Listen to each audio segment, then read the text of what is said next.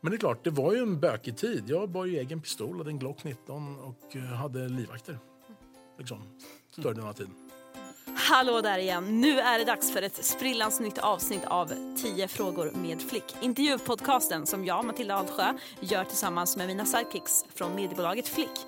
Där vi ställer just 10 frågor till en person som kan livnära sig på sin dröm. Veckans gäst i 10 frågor med Flick är Olle Olsson, en musikproducent som varit aktiv i branschen i 30 år.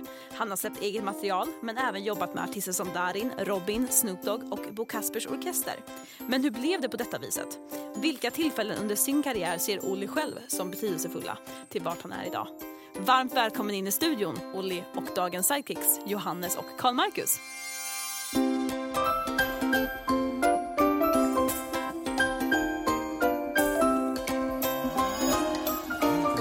Ja, eller hur? Man blir glad. Blir Välkommen! glad. Tack så hemskt mycket. Så Väldigt kul. kul att du är här. Jättekul att få vara här. 30 år i musikbranschen. Ja, i år är det faktiskt det. Hur, hur, hur känns det? Jag har nog inte tänkt på det. Eh, faktiskt jag skrev just till Johannes tidigare. Eh, han sa, men då är du 30 år. Jag bara, ja det verkar ju som det. Det har bara flugit på på det liksom. faktiskt. Ja, det bara rullar på. Ja. Faktiskt. Hur startade det liksom? Ja, det började nog, mitt musikintresse har nog funnits sedan jag var liten. Eh, jag tror att den första skivan jag köpte för egna pengar var Abbey Road med The Beatles den dagen den kom ut, då var jag fem år. Och lyssnade på den, den eh, i två års tid på en liten sån här resegrammofon med högtalare i locket. Eh, den och Djungelboken. Stenhårt. Jag kunde liksom spela alla trumfill på den här. Liksom, sådär. Så jag tänkte att trummis skulle jag bli. Så började jag som trumlärare där och på kommunala musikhögskolan. Eh, och eh, det gick väl sådär. Jag är dubbelhänt nämligen. Så att jag kan skriva både med vänster och höger. Bättre med vänster men också med höger. Liksom. Jag spelar gitarr högerhand, spelar racketsporter med höger hand. jag skriver med vänstern som huvudsak. Ändå Eh, ja. ja, och det skulle man kunna tänka sig att det var svinbra grej eh, om man spelar trummor. Ja, fast jag blev som en passgångare istället. Det var liksom så här, skitsvårt att hålla ordning på alla extremiteterna känns det som. Eh, så till slut sa min trumlärare eh, att ah, fan, du är så jävla dålig, du ska börja spela bowling. Eh, vilket är ganska knäckande när man är 11 år. och får höra, liksom. Så att, eh, då slutade jag helt med att hålla på med musik, men lyssnade fortfarande såklart. Liksom. Började på gymnasiet, då hade jag några klasskompisar som jag lärde känna där som spelade gitarr. Och så tyckte jag det där var ju faktiskt en ett kul grej. Liksom. Eh, och sen så startade jag ett eget band såklart och skulle bli rockstjärna. Samtidigt som jag skulle bli tennisproffs. Och eh, det fanns en massa andra ouppnåeliga saker också att göra såklart. Eh, men sen så går vi, hamnade jag med ett band som, som eh, vi gav ut en singel som gick liksom ganska bra på Radio Stockholm och sådär. Och sen så var det liksom, när vi spelade in den så tyckte jag det var så otroligt intressant process. Att hålla på med så här 16 kanaler och det var man kunde så här bouncea från en kanal till en annan för att göra andra ljud. Och det kändes som att det var en helt ny en, som en, en, en oskriven canvas, även om jag hade liksom låtidén. Låten hade vi repat och vi visste ju hur den skulle låta. Men inte förrän man började spela in så förstod jag att man kunde sen också lägga på reverb och man kunde lägga på... Liksom, man kunde ha production value, helt enkelt. Man Ja. kunde lägga på lyxgrejer. Liksom. Så att då på något sätt så började det här liksom bli intressant. Så jag började läsa massa egna grejer. Och då så, och gick någon konstig kurs på TBV eller ABF eller något sånt där. Och sen så hade ju Porta-studion kommit då, fyrkanaliga inspelningsgrejer med en liten mixer och ett kassettband. Är vi på Spelare, liksom. tidigt 80-tal nu eller liksom när? Ja, ska jag säga att det är 84, 85, Mitten 86 av någonstans. 80-talet. där. Mitten av där 80-talet omkring någonstans. Portan kommer ja. Ja, men det var en väldigt liksom, artad tid. Och det var ju så här, begränsningarna är ju någonstans uppfinningens moder. Så att det var, man, man kunde göra ganska mycket utav ganska lite. Och så kom trummaskinerna som man kunde sitta och, liksom och göra enkla patterns. Liksom. Ehm, och på något sätt så intresserade det mig. Liksom. Ehm, och sen så började jag plugga film filmvetenskap istället och litteraturvetenskap. Men sen så, så kom jag in på en musikskola i Los Angeles som heter MI, Musicians Institute, på sång. Ehm, och åkte dit. Och problemet är att jag är bariton och där skulle alla låta som Joe Perry i Foreigner. Eh, och eh, jag är inte den typen av sångare. Eh, men man skulle öva den där superhöga tenorrösten. Så att jag tappade rösten och fick stämbandsinflammation. Eh, och åkte hem vid julen, träffade min sångpedagog hon bara, äh, men skit i vad de säger. Kör din grej, kör de här övningarna och så säger du det till din privat, man hade en privat instruktör som man hade då. Eh, och så sa hon så här, liksom, gör det som du tycker är kul. Så att vad jag gjorde var att jag, jag började starta en massa band där helt enkelt. Men jag fick någon slags liksom, sådär, förtroende i det. Kom hem ett litet tag och började jobba i en studio som är- var extra, som låg ute i Spånga. Studio 16. Och sen så hade jag jobbat där som någon slags fraggel. Liksom. Och så sa de så här, kan du tänka dig att hålla en kurs i det här? Jag bara, absolut.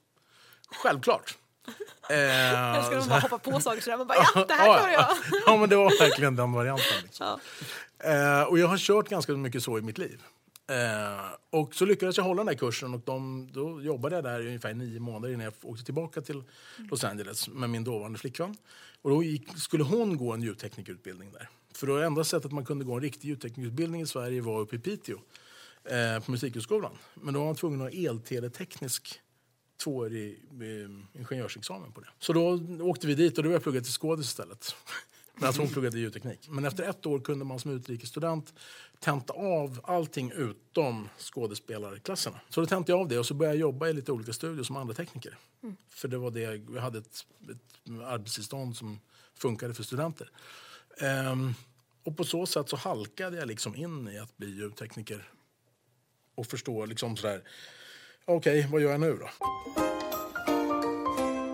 Och i början så var man ju runner. Och det var ju en tjomme som helt enkelt åkte och hämtade band. På den tiden spelade man in på två tums bandspelare. Liksom. Eh, åkte och hämtade band, hämtade kaffe, satte igång kaffebryggan. Jag kommer ihåg att min dåvarande flickvän hon, hon gick ju den här utbildningen och hon, hennes, på hennes första prov så stod det en massa så här Eh, den här utrustningen bör du kan, kunna. Vad är det här? Och de, den utrustningen som stod på det provet var kopieringsapparater och kaffemaskiner. För det var det de skulle börja som. Liksom. Så det var det de var tvungna att lära sig. Liksom. Så att jag hade turen då att kunna jobba i lite studios med duktiga tekniker som jag kunde vara där och näsvist fråga hela tiden. Eh, och sen så fick jag jobb på en studio som första tekniker är väl att ta i. Det var en demostudio där jag spelade in allt ifrån konstiga mariachiband till sjukt usla eh, demoband till s- svensexor, möhippor, allt möjligt. Liksom. Men med en gubbe som var, han var ju sjö, han var otroligt gammal, han var nästan 50 år. Och han var väldigt sträng som tekniker själv. Eh, vilket var bra, för jag hade inte haft något sånt. Jag hade mycket var sånt, äh, man kör lite. Och det här var en snubbe som sa, äh, men du måste göra så här för att annars så, det måste vara ett system. Och jag förstod helt plötsligt att om jag ska bli bra på det här så måste jag förstå vad jag gör. Det går inte bara att, att funka med det här. Så att då lånade jag min flickväns kurslitteratur och började läsa den själv helt enkelt. Så jag lärde mig hur man eh, kalibrerade bandspelare, jag lärde hur man liksom, eh, mik, liksom hur man kommer ifrån fasfel. Mm. Lärde mig allt sånt rent teoretiskt och inte bara för att jag kunde höra det. Liksom. Mm. Så att jag lärde mig det liksom först på feeling och sen så lärde jag mig en teori efteråt. Men är inte det ett ganska bra sätt att lära sig saker? Eller Jo. så här, att man väcker intresset först. Sen så Ja. märker man ju kanske att för att jag ska bli bäst på det här, om man vill bli bäst på det så måste man ha teorin i grunden. Ja Liksom. men verkligen. Ehm, Liksom. Men det känns som en bra, bra grej och någonting som man kanske i dagens samhälle kanske lite glömmer bort för att man direkt skickas till utbildning Ja. utan att veta vad man vill. Nej, men precis. Och eftersom det inte riktigt finns ett praktikantsystem i Sverige på det sättet. Liksom, man kan ju ha praktikanter men då är det så här, då har man två veckor under en utbildning så har man praktik. Eller så här, två månader. Så här, men, ursäkta franskan, men inte fan lär man sig det på, på två månader. Nej, Det finns många yrken som skulle må bra av mer lärlingssystem. Ja, liksom. verkligen. Så jag hade turen då att i Los Angeles helt enkelt träffa en massa ljudtekniker och lära vägen. och lära mig den vägen. Eh, och sen hade jag också jag hade flyt och det där med att som jag, det där, kan du hålla en kurs? Absolut. Vill du vara säker på att du inte missar nästa 10 frågor med flickavsnitt? Följ då oss i din podcastapp. Och följ oss också på Instagram. Där heter vi flick.se. Vill du också följa min vardag så är du varmt välkommen att göra det. Jag hittar Matilda Alsjo på Instagram. Det var en kompis till mig vars flickvän skulle göra en demo. Så frågade han om jag kunde producera den. Hon var manager för en snubbe som ägde en studio som var en gammal klassisk liten studio i Los Angeles som hette Kitchen Sink. Och så satt vi där och gjorde den här demon på nätterna. Och så var det så här, tänkte man så här, shit vad det är mycket hiphopare här. Vi fattade ingenting. De var ju så här softa. Vi kom på nätterna och de drog någon gång vid två. Då började vi spela in på natten och så, så spelade vi in till tio på morgonen. Och sen så, så kom de när vi drog. Liksom. Och sen så var det en dag när vi hade satt sista mixen så säger den här Matthew som heter Strömmen, säger han så här, eh, kan du tänka dig att ta en session för min första tekniker har blivit sjuk? Jag bara, absolut, självklart. Mm. Eh, vad är det för band? Liksom, så här, ah, det, är ett, det, är ett, det är en hiphop-crew. Så jag bara, okej. Okay. Eh, för för mig, det förstod jag någonstans att hiphop var inte bara en musikstil, det var en, också en kultur. Men han bara, nej men jag har redan sagt att du har jobbat med alla och sen är det bara att du ringer Sean, alltså tekniken, och så frågar du honom vad du ska tänka på liksom. Och jag bara okej, okay. och då hade jag varit vaken hela natten så jag var ju de bombade i skallen. Så det men jag ringde oh. Sean han bara, men dra upp basen och baskaggen så blir det där skitbra liksom. eh, jag bara, ja okej. Okay. Och så kom jag in Ehm, börjar med det där, få upp lite djup, tänk så här, jag drar upp baskaggen, jag drar upp basen och in, det är ett väldigt litet kontrollrum där. Vi pratar om ett kontrollrum som kanske kan vara fyra gånger, ah, tre gånger två meter stort. Liksom. Och då ska det in ett mixerbord där också. Så inte ett jättestort mixerbord, men ett Amy Angela Mark 1 som var väl kanske en och en halv meter långt i alla fall. Eh, och sen så in kommer fyra av de största svarta snubbarna jag någonsin sett i hela mitt liv. De var gigantiska. Det var såna här liksom, quarterback-lirare. Mm. Liksom. Mm. Eh, och så tittar de på mig och jag sitter ju liten och vit och svensk. Bara, eh, men jag har ju dragit upp basen och baskaggen. Så de bara säger yeah the man knows the shit. Och så gick de ut och, och hängde i loungen. Det var det som var grejen? Ja, det var det som var grejen. liksom. eh, sen så fick, man ju då, så fick jag ju tänka så här, okej, okay, och det har alltid varit min, min grej. Att jag har lyssnat på otroligt mycket musik. Mm. Mycket olika genrer, mycket olika... Så här, försökt sätta mig in i olika typer av musik. För att jag tycker att det är kul med musik. Liksom. Alltid, så här, köpt, jag skulle nog kunna säga att jag var missbrukare på skivor när jag som gick gymnasiet. Mm. Eh, ljög för mamma och pappa om jag fick pengar så gick jag och köpte skivor för pengarna. Och de så här, men du ska köpa kläder för pengarna. Ja men det är skitkonstigt, man fick en skiva om man köpte den här jackan. Eh, så här klassiska missbrukartendenser liksom. Som tur var det enda jag missbrukade hela mitt liv. Men eh, så att jag kunde ju på något sätt sätta mig in i, jag kunde höra vad, vad som fanns på den här tejpen. Mm. Så här, det fanns blåsgrejer som var samplingar från jazzplattor. Och jazz kunde jag ju. Okej. Okay. Så försökte jag treata, eh, behandla ljuden som det. Så här, okay. Och sen så finns det någon slags funkgitarr som ligger här. Okay. så försöker jag tänka så här, okay. då, då ska jag behandla den som det. Liksom. Så att jag försökte liksom leta mig fram i vad det här ljudet skulle bli. Liksom. Så jag sitter där och jobbar med det och så, så, då kommer deras producent som hade varit in på muggen, var hög som en julgran och full som en kastrull. Mm. Eh, så 24 år och hade, hette Tone och hade haft gigantiska hits då. Han var en av de största producenterna som fanns i hiphopvärlden på 90-talet. Liksom. Och han kom med, ni vet en sån här flopp-flopp som har blivit stopp i muggen. Mm. Um, han kommer med den i högsta hugg, skitnöjd för han lyckats styra upp ett stopp i muggen. Lite så toalettpapper och lite annat omysigt på den. Uh, men är skitnöjd. De bara shit, det låter bra, grymt! Det är bara sänk den här, det är perfekt, nu kör vi in. Och sen så börjar vi på nästa låt. Och då så började vi spela in dem ifrån den sequensen som hade, som var en MPC 60. Uh, vilket kanske kan vara intressant. Men, eh, och sen så la, la, vi grunden och så började vi med rapparna och sen så var det lunch och sen så skulle vi lägga hookarna. Och då kommer Ice-T in. Och då insåg jag att det här bandet var ju på riktigt. Mm. Det här är ju uppenbarligen en riktig studio där det gör, som det kommer in kända människor i. Liksom. Mm. Riktiga artister. Mm. Och sen så fick jag jobb där. För att de var nöjda med det. Och mycket tror jag berodde på att jag inte hade någon som helst beef mm. med de svarta, de, hade, de, de var aldrig förbannade på mig för att jag var svensk. Jag hade ingen relation till deras problem. Liksom. Mm. Eh, och var helt öppen, var helt grön. Liksom. Så att jag blev god vän med många av dem och var ju rätt avväpnade tror jag. Mm. Sådär. Men det är klart, det var ju en bökig tid. Jag bar ju egen pistol, hade en Glock 19 och eh, hade livvakter. Liksom, större delen av tiden. Och så hann jag med några andra artister. Jag gjorde demosarna på John Frusciantes första soloplatta. ehm, vilket var, Från Red Hot Chili Peppers? eller? ja, Chili Peppers. ja. Eh, vilket var väldigt speciellt. Han var hög som en Julian också. Hela tiden. Eh, jag tror inte ens jag tror inte han ens kommer ihåg de demosarna om man skulle prata med honom idag. Faktiskt, för att han var helt... Ja, han Väck, liksom. hoppade av bandet på grund av Ja. heroinet. Liksom. Ja, precis. Och det var ju heroin han var helt... Han var så borta så det fanns inte liksom. Och jobbade jag med Hole lite grann. Eh, några som heter Kan inte vara Concrete så mycket bättre där heller. Nej, det var ganska dåligt. Man kan väl säga att den här tiden var ganska dålig för musiken. Rent, Vart är vi någonstans i rent tidsmässigt? Liksom? 92, 93, 94, 95. Liksom. Så att det var ju ganska mycket knark, får man väl säga. Helt enkelt. Och eh, det röktes ju väldigt mycket marijuana eftersom det mycket hiphopare. Så jobbar man i en studio som heter Kitchen, Kitchen Sink också. Då fattar man att det är liksom Ja, det är ju liksom... Ja, man hajar på något sätt. en bra blandning. En bra blandning liksom. Och ehm, jag tror att jag under en period var förmodligen norra Europas största andrahandsutnyttjare av marijuana. Gånger som jag inte kunde köra bil hem själv utan var tvungen att ta taxi för att jag var för hög för att köra. Och då hade jag inte rökt själv. Oj. Liksom. Oj, ja. För folk rökte så jävla mycket. Liksom. I det lilla rummet också. I det, I det lilla rummet ja. Och så, så hela tiden. Ingen, ingen AC, inga fönster, ingen luftkonditionering, ingenting. Liksom. Så att det är klart att det fäster ju fritt. Härligt och mysigt. Ja, det var en speciell tid faktiskt. Men jag är oerhört glad över att jag fick göra det. För då, när jag väl hade gjort det, då kunde jag så här, när de frågade så här, vi ska spela in på track record. Ja, skitbra, vad är det för bord där? Ja, det är ett stort SSL-bord, 92 inputs. Kan du hantera det? Jag bara, självklart. Jag hade ingen aning.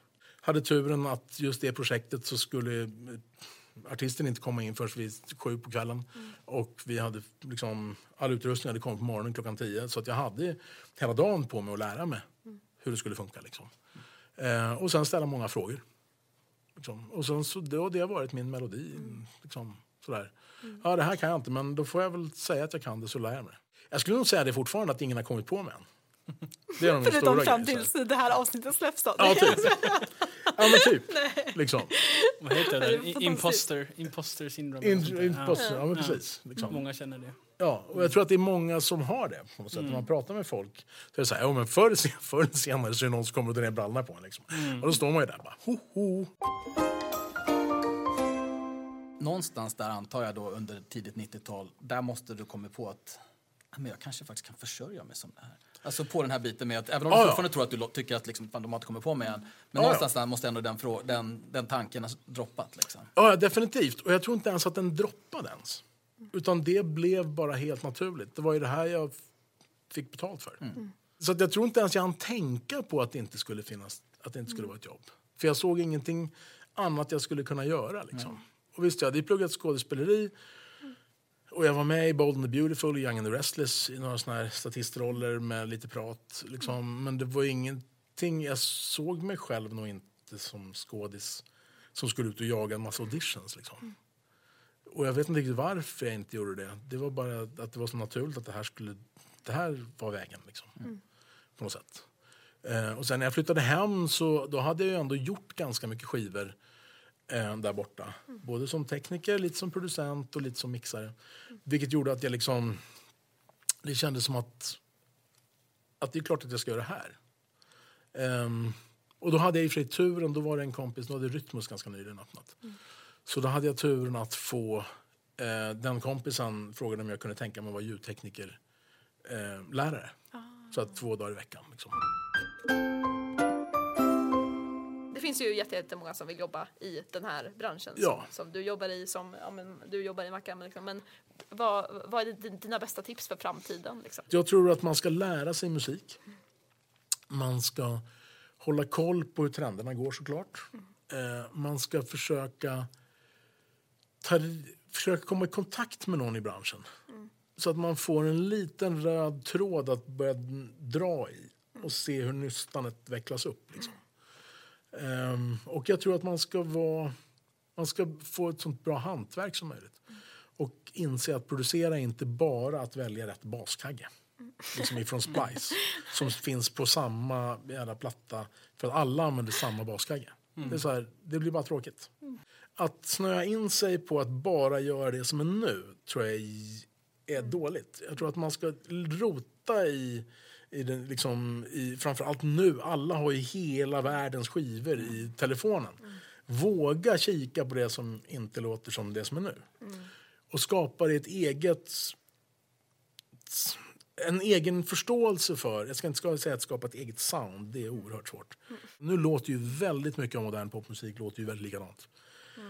Liksom, framförallt den, liksom, det, man undrar ju om alla har samma liksom, samma mall. Så, ja, den ska vara så här lång. Samma här ska det effekt komma i Logic.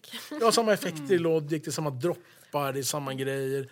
De kommer exakt på samma tidsfunktion. Liksom. Eh, och jag tror ju att det som gjorde att det blev populärt var ju för att det var någon som kom på att de skulle göra någonting helt annorlunda. Sen så började det funka. Och nu så är det nästa person som kommer att våga sig ur den mallen och lyckas med det. För till slut så ruttnar folk. Lyssnarna ruttnar. De, alla tycker att det är så jävla skitfräscht och sen så till slut så är det bara så här, inte en pryl till.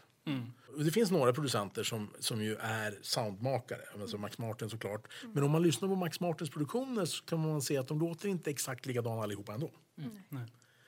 Utan han har ju också format sina produktioner utifrån vilken artist han jobbar med. För att annars så blir det ju inte trovärdigt. Cheiron under gamla goda tiden, där lät det ju ganska lika om allting. Liksom, samma virvel, samma baskagge i alla låtar. Eh, ungefär samma... Men det var väldigt häftigt den dokumentären SVT släppte nu. Ja. Där de faktiskt går igenom att, och så har vi de här ljuden som vi alltid återkom. De erkänner ju det där. Liksom. Nej, Det är det så är jävla så härligt. toppunderrättat. Ja. Ja, ja. Och, det, liksom, och det var ju någon form av, precis samma som Motown gjorde eh, en gång i tiden. Med liksom Marvin Gaye och eh, Stevie Wonder och alla de här. Men de hade ju samma, de hade inte samma ljud. De hade ju samma musiker och samma studio. Vilket är ju samma ljud. Liksom. Så att det var ju någon form av det. Men det var också tanken att det skulle vara en fabrik. Liksom. På det sättet. Det var ju inte tanken att utveckla olika artister. Utan det skulle få hitsinglar. Bara smacka på liksom. Jag menar, när vi gjorde Darin till exempel. Då var ju frågan, det var ganska roligt. För jag tänkte så här, vi hade spelat in en, en, producerat en skiva med, med Ted Gärdestad. Och liksom versioner. Med en massa artister. Då var Darin med där. Det var första gången han hade spelat in med ett liveband. Och då så hörde han av sig efter något halvår och så, så här, skulle vi kunna tänka oss att skriva ihop. Liksom, så här. Och då med min dåvarande kompanjon som jag jobbar med ibland fortfarande med David Lindgren Zacharias så sa vi så här, absolut. Och så hade vi första mötet så frågade jag så här, men vad är din målgrupp med den här skivan om du ska göra på svenska? Jag bara, "Ja, kvinnor plus 40. För det var det demografin var i Spotify. Att många lyssnade på hans svenska låtar som hade varit med Så mycket bättre. Det var kvinnor och de var över 40. Så då sa vi så här, men det innebär att du kommer att ha en mycket mer mogen stil. Han bara, absolut. Grymt. Och jag har skrivit en låt, den Lagom. Den, den är klar liksom. Så, ja, bra. Och då kunde vi sådär, men vad vill du höra? Vad, liksom, vad vill du höra? Så, äh, jag skulle tycka att det är lite coolt med blockgitarrer, kanske lite countryfeeling. Och bara, country och Darin, det, är det är inte så här. som- Det, det är inte som man drar direkt ur hatten. Så här. Tjena, här är kaninen. Liksom. För han var helt öppen. Han visste inte vad det är förrän när vi började liksom komma närmare släpp på skivan. Då hade han lite panik för att han insåg att han hade gått en helt annan väg. Då var det så här, shit fan, tänk om det här kommer funka. Liksom. Och då var det så här, "Ah, vi ska gå med första singeln. Då hade vi en låt som hette Juliette som var, liksom, vi tyckte var den hittigaste låten egentligen på skivan. Eh, men jag, och då så sa Johan som hans manager, ja, men jag tror vi ska gå med den. Och så, så hade vi liksom ett råd, för då var det liksom Darin, eh, Johan, David och jag som var liksom någon slags hjärntrust. Liksom. Och så sa jag, men jag tror faktiskt att, nu låter det som att jag tar eh, äran här, men det gör jag verkligen inte. Men, för det var min idé att gå med Ta mig tillbaka. Och de sa så här, men det är inte den hittigaste låten. Nej, just exakt. Vi byter, Han byter genre, han byter målgrupp, han byter språk, han byter producenter, han byter låtskrivare. Han byter allt. Det enda som är kvar är han. Och då måste man presentera honom, annars kommer publiken inte förstå det. Och vi trodde ju så här, alltså, att, att låten skulle streama en miljon. Det var så här, ja men det, om den gör det, går den, kan vi streama en mellan en och två miljoner, då är det nog ganska bra som första singel. Mm, absolut. Då kommer vi ha så här, men då kan vi lägga upp, för sen har vi singlar som kommer att kunna mata på. Men den där låten, den flyttades ju aldrig. Den bara parkerade ju på listorna och sen så var det ju, vi hade ju jättesvårt att släppa singlar för det. Liksom. och den som vi tyckte var den bästa låten, som en låt som heter Göteborg, den fick vi liksom inte ens släppa som singel. Vilken eh, milstolpe skulle du, alltså, sen när du sitter här idag, säga har varit viktigast? Liksom? Alltså alla de andra grejerna, att vara där och ha dem där, det är ju en form av milstolpar. Men när jag kunde känna att jag kunde höra att någonting var bra också. Alltså att inte bara utföra ett arbete som ett hantverk. Ett hantverk. Um, var nog när jag hörde en demo, när jag var, undervisade på Rytmus så var det en, en liten tjomme där som ville att jag skulle lyssna på en demo. Och jag, det var ju så här, åh gud vad han bara, ah, men jag har precis köpt en ny sampler, du kan lyssna och höra mig om det är bra liksom. Och jag sköt upp det där, sköt upp det där, sköt upp det där. Så tänkte jag så här, ah, men jag har, det här var en torsdagskväll liksom. Så, ah, men jag har nu imorgon, jag, jag, jag, jag lyssnar på det där så får vi se vad som händer liksom. Och så så kommer det liksom en låt, eller låt, det var 1.35 lång vers och refräng som var så sjukt begåvat. Det var så, alltså jag gillar inte att använda ordet sjukt så mycket, vilket det ändå gör tyvärr. Men, men eh, det var sånt otroligt specifikt sväng. Jag hade inte hört det i Sverige någonsin, det var knappt att jag hade hört det där borta. Eh, så då ringde jag, då hade jag kontakt med ett förlag som jag höll på att signa med ett amerikanskt förlag när jag bodde där. Men så, ja, min mamma hade gått bort och min pappa var på väg bort så att då bestämde jag mig för att åka hem och så blev jag liksom kvar. Ehm, så jag ringde upp den kontakten på det svenska förlaget som jag hade fått utav det, det amerikanska förlaget. Och sa alltså, jag har en grej här som är så fruktansvärt jävla bra. Så att eh, när öppnar ni imorgon? Så här, ja, vid tio. Så här, kan ni tänka er att vara där klockan nio? Och de han bara det är P.O. Nylén. Eh, och så han så här, ja okej jag kan vara där då. Liksom så, där. så åkte jag dit, spelade upp den 75. Han bara, ja men det här är ju skitbra. Kan du inte säga åt den här killen att skriva klart där? Ehm, och kanske skriva en till så fort som möjligt. Så kan vi väl lyssna på det och så kan vi ta ett möte med honom. Liksom. Hur gammal är han? Så jag tror han är 16 eller 17. Så där. Ja, ja, det är grymt. Så jag åkte dit och han bara, ja fan vad coolt. Liksom. Eh, och det var ju Christian Walls då. Eh, Ja, och eh, så han, så här, jag bara, de, de tyckte att det här är skitbra. Jag är- jag tycker det låter fantastiskt. Skriv klart det här och gör en till. Och den låten som han hade börjat på då hette Yeah I wanna be a star singing for my mommy. Eh, och helt grymt. Fantastisk jävla låt alltså. Och sen så, så han skrev klart en till låt som heter Ride on my nose. Som handlar om hur hans flickvän nitar honom på näsan och han ser massa fåglar och sådär. Eh, och så skrev han klart där och tänkte så här, shit fan det här är ju en snabb kille. Det här kan man ju göra grejer med liksom. Och så spelade jag upp det där, tog det där mötet med P och de bara, "Ja, men vi signar direkt. Och sen så skulle vi börja spela in de där två låtarna igen i deras studio. Men så skulle Christian iväg och åka med Kungsholmens gosskör eller Adolf Fredriks gosskör på någon sån här sommarturné av något slag. Så han hade inte tid. Så jag sa så här, men fan vi gör så här. Det låter ju tillräckligt coolt. Folk kommer ju ändå höra. Så, här, så att du kan väl sjunga in, så här, har du någon hårddisksinspelning? Jag bara nej.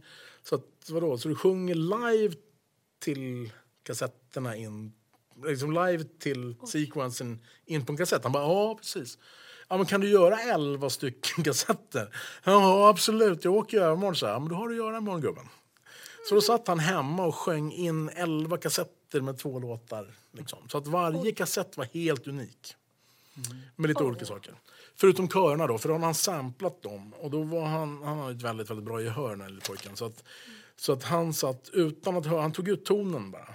Och sen så höll han den i huvudet så sjöng han rakt in i samplen utan att ha någon musik runt omkring. Utan bara på tonen. Liksom. Och så byggde han stämpaket på det sättet. Liksom. wow. Eh, ja, det var helt... Jag hade aldrig sett något, sett något liknande. Och för att han inte visste hur man skulle göra. Liksom. Eh, och sen, Vet man inte hur man ska göra så, så, Ja, så gör man ju så kommer man på ett sätt som man kan göra det på. Ja, men funkar precis. det så, ja. så funkar det så funkar till den där portans, den här begränsningen får göra att du måste hitta nya lösningar. Och Ja. sen, ja. Ja, men precis. Liksom. Och han hade ju då en sequencer och en sampler och en, en, en dator med en sequenceprogram i sig. Liksom. Och en synt och en sampler. Det var allt han hade. Liksom. Och sen så gjorde han musik på det. Liksom. Eh, och så skickade vi runt det där jag och P.O. Vi fick nio napp. Och så slutade det med att det blev liksom bjudkrig. Eh, och det tror jag, när jag, när jag hittade honom och hörde de där grejerna och sa till P.O. att nu går vi med den här kassetten istället. Det är tillräckligt bra. Då tror jag det var nog den stora milstenen. Att jag kunde, så här, jag kunde höra att det var så bra så att det, var, det fanns en unik karaktär i det han gjorde. Sen så var han ju inte så snabb, så det tog ju tre år att göra skivan. Det tog fyra och ett halvt år att göra nästa skiva och det tog fem år att göra skivan därpå. eh, och varje gång vi har sagt att vi ska göra en ny skiva nu, eh, vi har vi sagt tror jag, tre år till, så att liksom, när vi väl börjar så kommer det ta fem år. Så att det kommer att komma ut så här några år efter, efter vår död, misstänker jag. Eller något sånt. Liksom. Förmodligen innan, hoppas vi. Ja, vi hoppas Ja. också det faktiskt. Jag skulle gärna vilja Det höra är den. dags. Ja, Ja, men det är bra. faktiskt. Ja. men så det är väl den största milstenen, att jag hittade honom tror jag. Mm. Och det gav mig också ett självförtroende in i att inte bara sitta och mixa eller bara sånt där. Även om jag mixade ju fruktansvärt mycket fast jag producerade och skrev åt honom. Liksom. Ja. Men Christian träffar du via Rytmus. Ja, så hittade hon där. Behöver du hjälp med videoproduktion, marknadsföring, grafik, utgivning av musik, pressutskick eller ett event? Eller behöver du hyra ljud eller fotostudio i Stockholm? Hör av dig till oss på Instagram eller surfa in på flickagency.se. Det är ju, känns ju som en av de coolaste grejerna du måste ha varit med om. Ja, det var en av de coolaste grejerna. Faktiskt. Har du något annat som lever upp till samma liksom? Ja, faktiskt. Jag och Christian fick en förfrågan 1999 om att skriva för Percy Sledge. Han som sk- sjöng When a Man Loves a Woman. Eh, och det skulle göras en svensk skiva. Det var via en koppling till Micke Rickfors. Eh, och så skulle, hade vi fått förfrågan, för vi jobbade, det var i Ljudhavet. Ehm, om att vi ville skriva några låtar. Så vi träffade Micke och det var också väldigt, väldigt roligt. För Christian hade ingen aning om Micke Rickfors var. Att han var liksom en ikon bland svenska sångare och hade sjungit med Hollis och så stora engelska band och grejer. Så han bara, och Micke var lite rund på den tiden. Eh, så att han kommer in och så hade han nog inte lirat på ett tag så han var lite så här, ja, rocksliten liksom. Så att han kommer in och är så här supertrevlig och lyssnar på våra grejer. Och skitbra grabbar. Så här. Men så jag har några egna idéer så man kanske kan liksom så här skruva lite på dem också. Så här. Och Christian, man såg Christian stod så här lutad mot, mot träväggen med fötterna lite i golvet så här. Och bara, vad ska den här gubben kunna hitta på? Han, han kan ju inte sjunga. Och Micke fumlade omkring på det där Wurlitzer-pianot. liksom. Och så började han sjunga och lira. Och Christian gled ner på golvet tills han satt ner och bara gapade. Så här. Han bara, shit fan den här gubben kan ju sjunga på riktigt. Jag bara, ja faktiskt, det här är på riktigt. Liksom. Eh, och så, men i alla fall, så sa Micke men jag tycker ni ska skriva klart med låtarna. Skriva liksom så här, om ni tar någon av mina grejer så alltså, vi tog någon av de där. Men vi fick sån otrolig mm. energikick utav det där. Och vi höll på med, vi hade precis avslutat hans första skiva. Mm. Och den var mixad och mastrad. Men det saknades egentligen en andra singel på den. Så då skrev vi några låtar. Eh, och sen så åkte jag över till Lafayette, eller till New Orleans då egentligen. Och utanför där så ligger en stad som heter Lafayette. Där bodde Percy. Och de hade någon stor sån här grej. Så då sjöng Percy med något av sina band där. Eh, och sen så vart jag inbjuden att komma hem till Percy och hans fru. För Percys frus brorsa fyllde år, så de skulle ändå ha en barbecue. Eh, och då hör till saken att sex år innan så hade min mamma gått bort och då hade jag skrivit en låt. Och jag hade precis skilt mig från den här tjejen som jag åkte till USA med. Vi hade gift oss. Eh, och vi hade precis skilt oss. Ehm, hon blev kvar och hon blev ju verkligen ljudtekniker på riktigt. Så hon har vunnit tre Oscars och nio Emmys efter det. Ehm, ja. jag skulle ha fortsatt vara gift med henne. Ehm, och varit en kept husband istället. Så kom jag hem till honom och sen så skrev jag en låt som om det där uppbrottet från henne och om mammas död. Och det var så här, rätt känslosam låt som heter Roses in the Rain. Eh, och så, så liksom så spelade jag upp den här låtarna för Percy. Han bara så här, det låter skitbra, liksom. det är coolt, så här, modernt. Och, och då hade jag tagit kontakt med några av mina gamla kompisar i Los Angeles som skulle lira liksom så här bas och gitarr eh, mot de programmeringarna som jag och Christian hade gjort. Liksom. Eller framförallt Christian. Eh, men och sen så säger jag så här, när vi har gjort det där, så berättar jag så här, men jag har faktiskt skrivit en annan låt som jag skrev då, så berättar jag i bakgrunden och sådär. Och när jag skrev den så tänkte jag att det skulle vara Percy, för den var väldigt inspirerad av en låt som heter Rainbow Road som han har sjungit in. Eh, nej, True Love Travels on a Gravel Road, förlåt mig. Eh, som även Elvis gjorde. Eh, och så, så spelade jag upp den för honom. Så jag satt och sjöng för Percy Sledge, vilket var ju eh, ganska nervöst.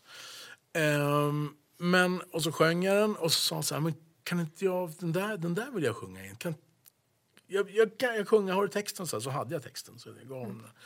Och så testade vi några grejer. Och sen så spelade han och sjöng. Och så började jag storböla såklart. Liksom.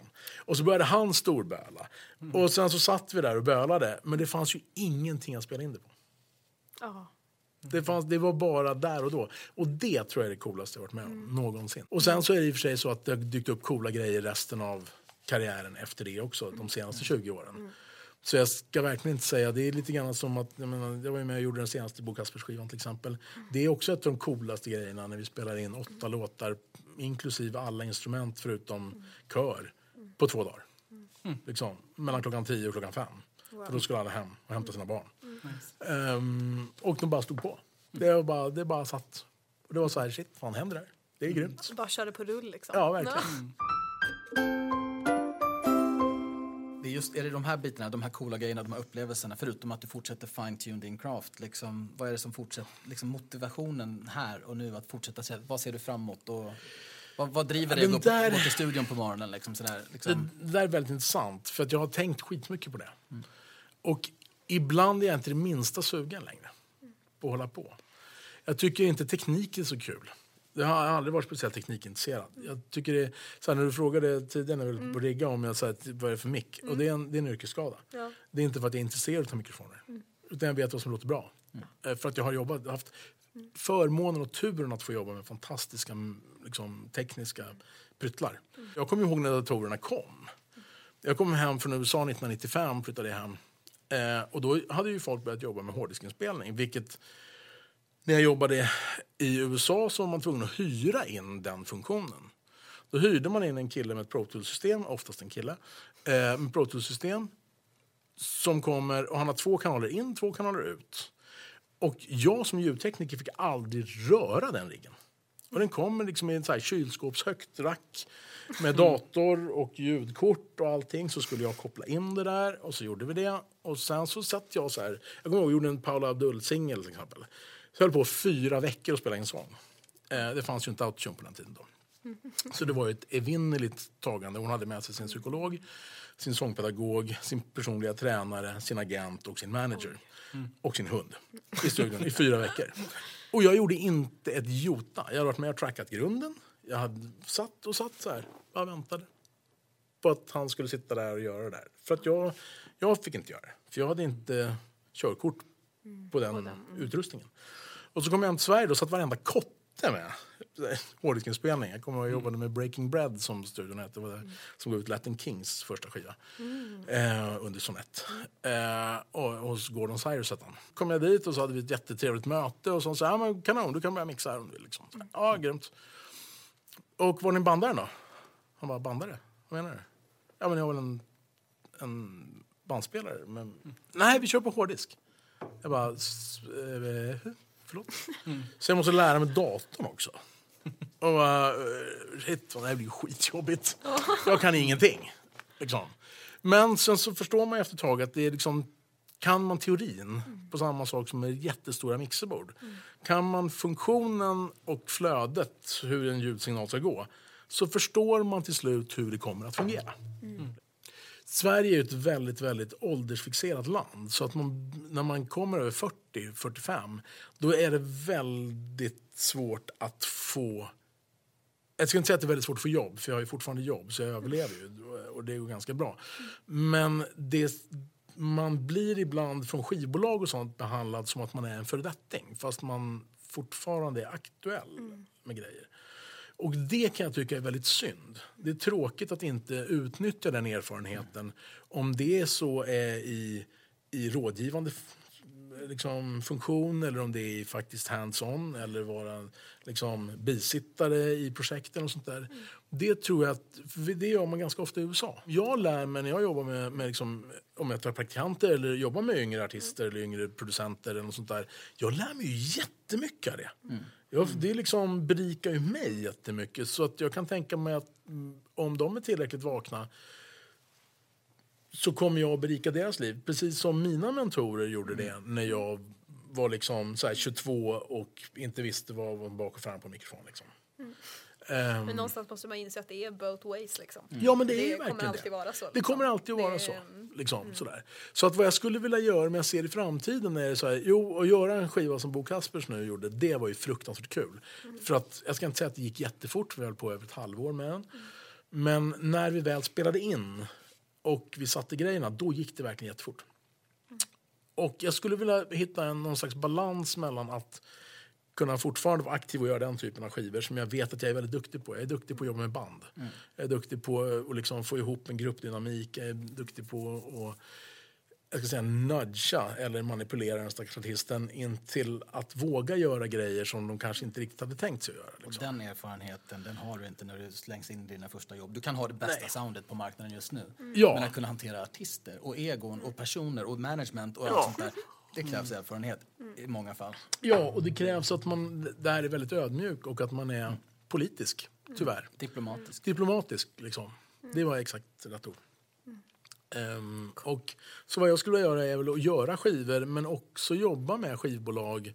Om det skulle vara på ett specifikt bolag, men som någon slags senior A&R eller bollplank. Och som också till och med, för det är också en sån här grej som jag kan tycka om man tittar på en yngre A&R-generation och det gäller lite grann världen över. Men, och det är att den yngre generationen A&R har inte det faktiska kunnandet av hur man faktiskt gör skivor. För de har kanske varit influencers eller coola, de har magkänsla. Men, men, men när man säger så här, om någon artist säger "Men fan, man vill att det ska vara mer blå feeling. Liksom. Och då sitter de och inte har aning och vet inte hur de ska få fram informationen om vad är en blå feeling för dig. Och som producent så är det ju liksom, eller en riktigt duktig A&R så är det, är det den personens uppgift att ta ut det bästa ur en artist och försöka få fram det så mycket som möjligt. Brukar du tänka Ja. i bilder när du mixar eller producerar? Ja, eller alltid. Ja. Jag ser väldigt tydligt ljudbilderna i skallen. Liksom. Man måste tänka tredimensionellt. Man kan inte tänka att man har vänster och höger. Man har också ett djup i någonting. Ehm, och på det sättet så ser jag saker väldigt liksom, i, i bilder. Nu håller jag också på att skriva musik ihop med en annan kille till en, en uh, Viaplay-serie. Och då är det ju väldigt mycket att se bilder. För då handlar det om att se bilderna och sen försöka omsätta det och göra det till musik. Liksom. Verkligen. Framförallt så att det, jag tycker bild... film, Ja, verkligen. Ja. Och innan jag blev liksom... eh, höll på med musik så jobbade jag som fotograf under fyra fem år. Mm. När jag var mellan 15 och 20, typ. Eh, och det gör också att jag ser väldigt mycket i bilder. Liksom. Mm. Vi går in som skivbolag oftast när musiken är klar. Ja, jag är det. inte den typen av A&R som går in och skruvar. Utan Ja, jag gärna magkänsla, det här är färdigt. Och då kan jag kliva på. Ja. Men det, en av de första grejerna vi tar upp är att låt oss sammansätta moodboards. Vi måste ha moodboards. Vad, vad, Mm. vad, och sen när den sitter, då går man ut och skriver presstexter, gör videos, gör pressbilder. Men allt ska gå enligt den här moodboarden för det måste passa Ja. musiken. Alltså det är just att vi, vi tar musiken och jobbar, lägger på bilderna på det. Just det. Och det är där min roll kommer oftast. För Ja. om det då finns redan ett sånt tänk, eller liksom, det behöver inte ens vara medvetet, men att för jag tänker när jag lyssnar på musik i bilder och så vill Ja. man sen kommunicera ut och förpacka det på rätt sätt. Liksom. Det är skitviktigt. Det är coolt att säger det, för jag tror att det är ganska många skivbolag som inte gör det. Utan det kommer som, som, som så här, omslaget kommer lite som en så här... Ja, just det.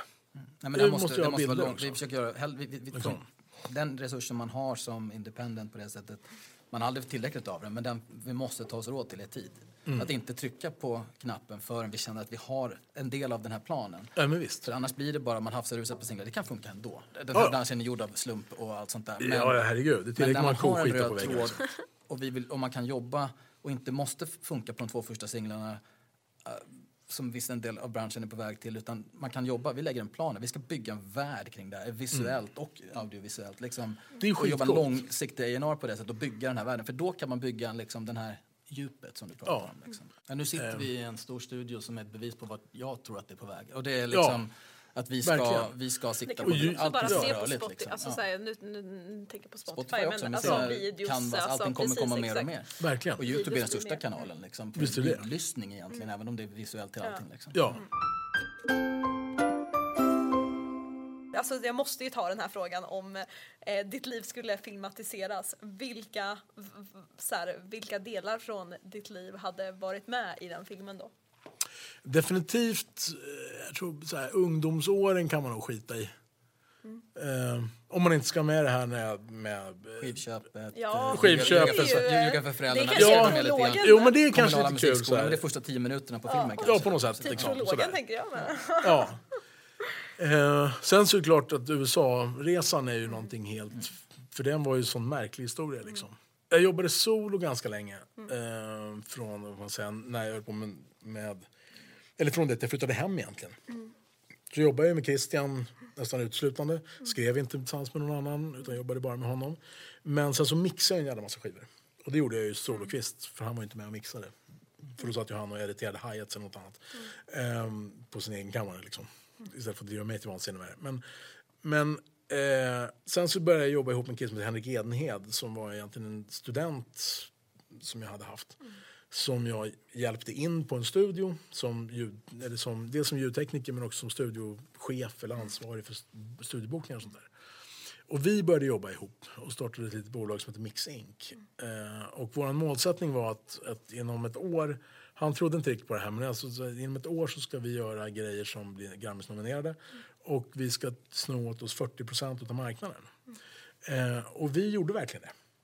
Vi, vi gasade järnet. Och det var en väldigt roligt, för då fick vi jobba med Robin och vi fick jobba med Teddy Bears och eh, Caesars. Vi jobbade med Bo Kaspers, vi jobbade med Kent, vi jobbade med...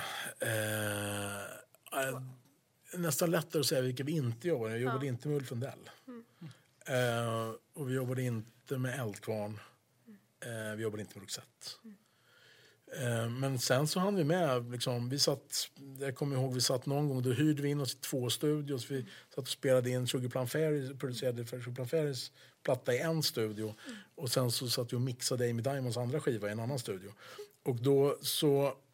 Um, och vår affärsidé var att vi skulle hela tiden vara bägge två i rummet. Så att vi, liksom, för vi var ganska olika. Men det kunde vi inte då. Så att när vi höll på att producera i början på dagen så satt jag och satte sound Um, med Sugar Plum Fairy. Då var Henke hos tandläkaren. Eh, då satt han och mixade Amy. eh, och sen så efter lunch då åkte jag över och jobbade vidare på mixen. Och var tvungen att ta hand om någonting oerhört känsligt. Eh, då åkte Henke och jobbade med Sugar Plum Fairy. Liksom. Och så höll vi på så där i två veckor. Och så här, åkte omkring. Ingen av dem förstod att vi satt och jobbade två skivor samtidigt. Liksom. Oj.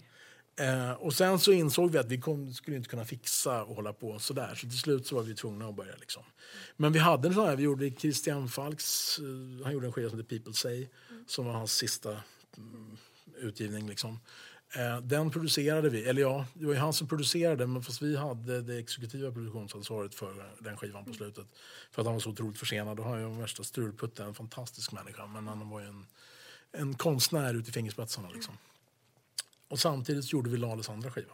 Så då satt vi åkte skytteltrafik mellan studiosarna igen. Liksom, sådär. Och det var en väldigt rolig, rolig period för man skulle kunna få in väldigt mycket av svensk musikliv Ja, verkligen. under den tiden. ja. För, som passerade i revy med oss. Liksom, vi gjorde Håkan och vi gjorde jag vet, Faro, eh, lite soundtrack och ja, det var massor med olika band som jobbade med, liksom, eller artister. Och, det var, och vi jobbade också ganska genrelöst. Ja, Brolle producerade vi och vi, ja, Amy Diamonds julskiva. Det fanns liksom ingen det fanns inget stopp på finsk, ja, finsk rockabillypunk och vi bara sket i det. Vi bara körde liksom. Roligt. Ja, det var fruktansvärt kul faktiskt. Och så här, Och det Skulle måste man kunna säga. verkligen göra sig bra i en film också? Ja, jag tror att det skulle kunna vara, det skulle kunna vara det fina långa klippet där det bara är lite olika musik liksom, och så är det en massa roliga klipp. Liksom, typ, sådär. Och det är väl någonting som jag kan säga om min karriär, att jag har haft, haft turen och att få jobba med så många olika artister men så många olika genrer. Så jag har ju verkligen jag har jobbat med hårdrock, med Rauter till exempel, och några andra hårdrocksband. Så där. Det är inte, och trots att inte hårdrock är liksom min kompetens egentligen så vet jag inte riktigt vad jag varför jag blivit tillfrågad. Men jag har halkat dit. Jag har skrivit två singlar åt Lasse Stefans. Eh, jag mixade Barbados två år med sing, singlarna 1998 som var så här brakstora singlar. Eh, Kom tog, hem. Ja, precis. Och den tog jag bort namnet på. Eh, det gjorde också producenterna i och för sig. Eh, det sket ju Bert Karlsson i.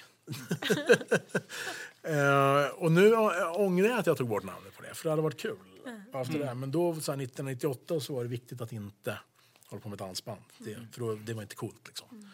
Och det är väl inte så coolt med dansband nu heller. Men nu så skulle jag, nu skiter jag i det. Om jag skriver en låt som landar på en Lasse Stefans skiva så är det så här, ja, det, det var det. Det är en låt. Liksom. Mina första stapplande steg in i den här branschen hade vi kontakt. Ja, just det. Eh, Så att det betyder mycket för mig av den anledningen. Gud. Men du var ju så jävla driven också. Det var ju det som var så jävla kul.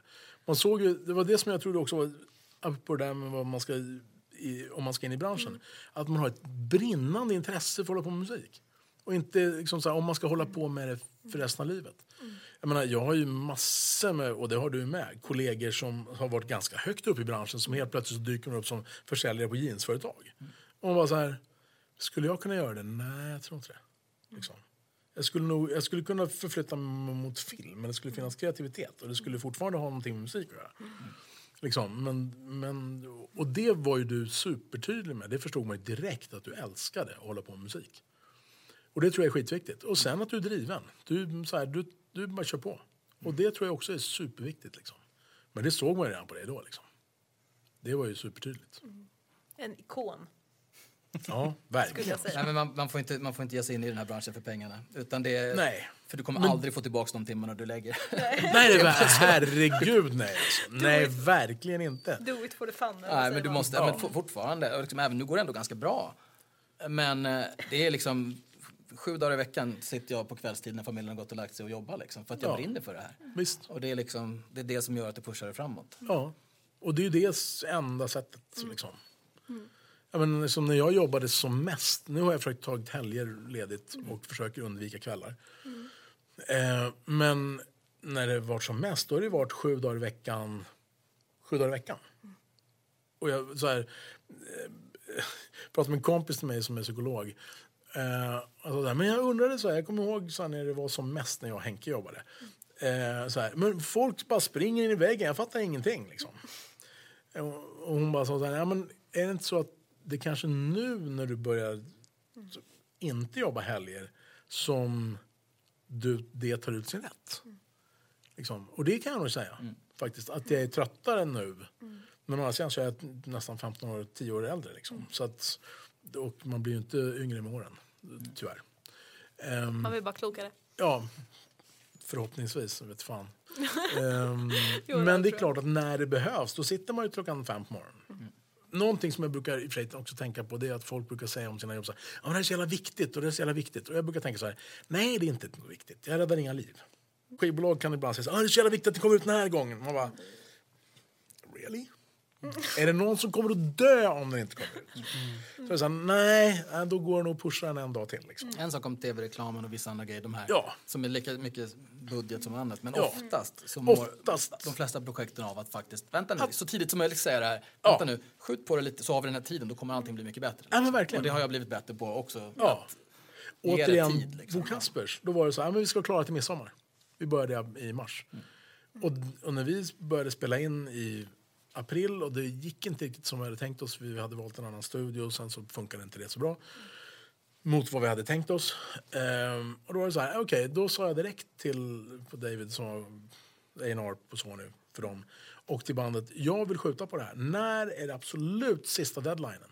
När ska skivan ut? Ja, det måste ju ändå vara klart mitten på juli för att vi ska kunna trycka vinyler. Liksom. Och det är så här, okej, vinyler, men vänta nu, ska jag inte åka på en turné i februari? Är det inte bättre att släppa? För vinylerna, det kommer vara merchandise ändå.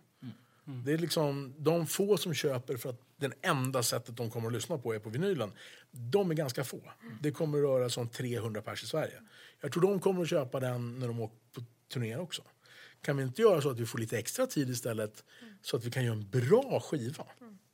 Och så släpps vinylen till Julhandeln istället. Liksom. Nej, nej till när, i, februari när de åker på turné. Det är det som är släppet då. Ehm, och då släpps den som en jättesnygg, liksom, som en, med bucklet och hela grejen. Liksom. Och, då, och då var David och han så här, skitbra idé, det kör vi på. Då får ni extra mycket tid. Vilket gjorde att vi kunde experimentera. Det skrevs ehm, den singeln som nu egentligen, den går inte till radio förrän i, i januari. Men den började, den är liksom fokusspåret redan från samhällssläppet som heter Sista resan. Och den skrevs i augusti. Alltså så två, veck, två och en halv vecka efter den ordinarie deadline. Mm. Liksom. Och den hade ju inte kommit med annars. Så att jag tror också, precis som du säger, det, saker mår bra av att få ligga i kuvösen ett tag. Liksom. Men det är lätt att säga till en artist. De flesta artisterna vill bara, så fort det är klart, ut med det. Ja, ja, verkligen. Ja, Eh, ja. Och det är liksom, vissa projekt, de som har nästan gått bäst, de har nästan jobbat ett år innan de kommer ut. Alltså, Ja, ja, visst. Det är så. Det ska... Verkligen. det ska ja, det måste mogna liksom. Det måste få ta sin tid. Liksom. Det kommer ut så mycket musik idag också så det. Ja, det verkligen. det hur nice många, menar, det här vet ju säkert du eller ni. Hur många låtar släpps om dagen på Spotify? jag menar, Det är inte så ja, 30 nya 000. miljoner eller liksom per år. Liksom. Men, nej, det är... Ja, det är bisarrt. Det är riktigt coolt. Men sen är det också väldigt skillnad på just den här dagsländahetsen som vi, jag kan säga att vi har lite i Sverige och framförallt i England. Men där det handlar om att radio vill bara ha det senaste hela tiden. Och det är därför det blir den här Ja. och den där trendängsligheten i Sverige och lite sånt där. Medan i USA, min största framgång som har liksom betalat lite för det här, den låten var ute, tror jag, den släpptes i Sverige sommaren 20, eller april 2017. Eh, Den kom upp på första platsen på AAA och alternative-formaten i USA på radio våren 2019. Så hade vi alltså jobbat den i kanske 20 månader. Bara vi började jobba i USA efter typ 8-9 månader kopplade vi på radio i USA. Jävlar. Eh, och liksom, så det är en resa som har varit väldigt ödmjuk för en själv och fått lära sig att när du har någonting som trendar, lite samma sak så att vi fick aldrig släppa de där darrinstinkterna. Nej, men när du har någonting som trendar, var inte så jäkla snabb och bara ut med Nej. nästa utan fortsätt jobba grejer. För det är Verkligen. väldigt lätt i den här branschen just nu att Ja, men det är bara nya singlar, nya singlar. Ja. Och det är väldigt lätt att fastna i det själv också. Verkligen. Utan försök att jobba den grejen du precis släppte, liksom inte överge den. Liksom. Bara för att Petra inte plockar upp den i Sverige. Det är inte, alltså, även om vi, vissa grejer så är det så, det är där man sätter nivån. Men försök att titta lite Ja, har längre, man ett globalt perspektiv på det, eller liksom, då kan man ju verkligen ta den tiden. Vem tycker du att vi ska intervjua i nästa avsnitt? Tipsa oss gärna på Instagram. Där heter vi flick.se. Vad ser du fram emot med 2020? Jo, jag håller faktiskt på att göra ett eget album. Jag gjorde en egen platta Ja, för ty- typ 12 år sedan. Och nu är det dags igen. Eh, så jag, Fortfarande från ett hotellrum eller? nej, nu är det inte hotellrum. Nu låter det lite mer... Det var temat på första plattan om Ja. jag minns rätt. Ja. Ja, precis. Den heter Hotel Rooms, Birth of a Salesman. För då reste jag så jävla mycket på den tiden. Så att jag skrev alla låtarna i olika hotellrum. Utom en eller två, tror jag. Um, bara den roligaste nog, den storyn var att jag satt och skrev på ett hotell i New York och, som, och spelade in den direkt i, telef- liksom i datorn. Då, Som lät i skräp, verkligen. Liksom. Med en Akigura-sång. Och sen så hörde Claes Åhlund den och så, så sa jag så här, men fast du, det var ju kul om du pratade någon låt på plattan. Liksom. Det var jag som pratade hela skivan såklart. Men man, ja absolut, det kan jag göra. Då vill jag göra den där. Och jag tänker, det där, så här, ja men det var bra. Så, här. så började han göra en bakgrund och så sa så här, men ska jag komma in och lägga gitarren och sången då? Jag bara, nej nej, det där är tagningen. Jag bara, okej. Du är ju riktigt knäpp. men, ehm, men, och det var lite roligt. Men den här är lite annorlunda. Den här är mer countrydriven skulle man säga. Faktiskt. Ehm, och är nog lite mer, jag ska inte säga mer städad, men det är den nog på ett sätt. För då var jag inne på någon slags tripp där jag jobbat med så otroligt mycket programmerad musik väldigt länge och det hade bara programmerats och programmerats och programmerats. Så att då hade jag en trummis som hade ett jättebra sound. Jag tunade ingen sång eller något sånt där. Nu så kanske jag tunar. Ehm, inte min egen då, men alla, alla som inte sjunger rent. Då. Jag träffar inte en ton själv. Men, så, och den hade jag egentligen tänkt göra klar nu den skulle ut i början på året. Men nu så dök det upp lite andra jobb så då får jag ta dem istället. Och då så, men det puttrar på. Fem låtar inspelade än så länge. Coolt! Det ser vi fram emot att höra. Ja, tack. Tusen tack för Tack att du var vår gäst här i 10 frågor med Flick. Ja. Och um, hoppas du tyckte det var ett lika stort nöje som vi.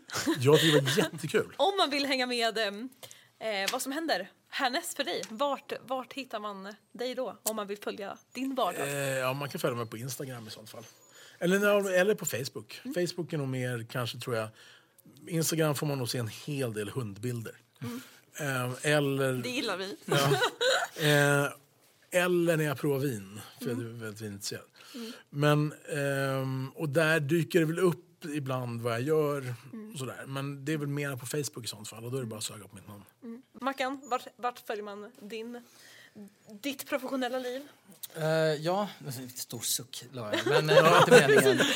Dina tre bolag. Sociala medier. Nej, men jag skulle, jag skulle säga det att eh, personligen så, syns jag, så är jag mest aktiv på Icons Creating Evil Art på Facebook och sen kan man också se vad jag hittar på på Despots, på Despots Records på Facebook. Tusen tack Johannes som har suttit och fixat ljudet, Ljudet, och sett till så att alla ljudvolymer är på rätt ställen. Och tack till Olivia på Streetlight Motion som har suttit bakom kameran som ser till att det här kommer ut på Youtube. Yes. Så, och ja, tack till mig själv får jag väl säga också.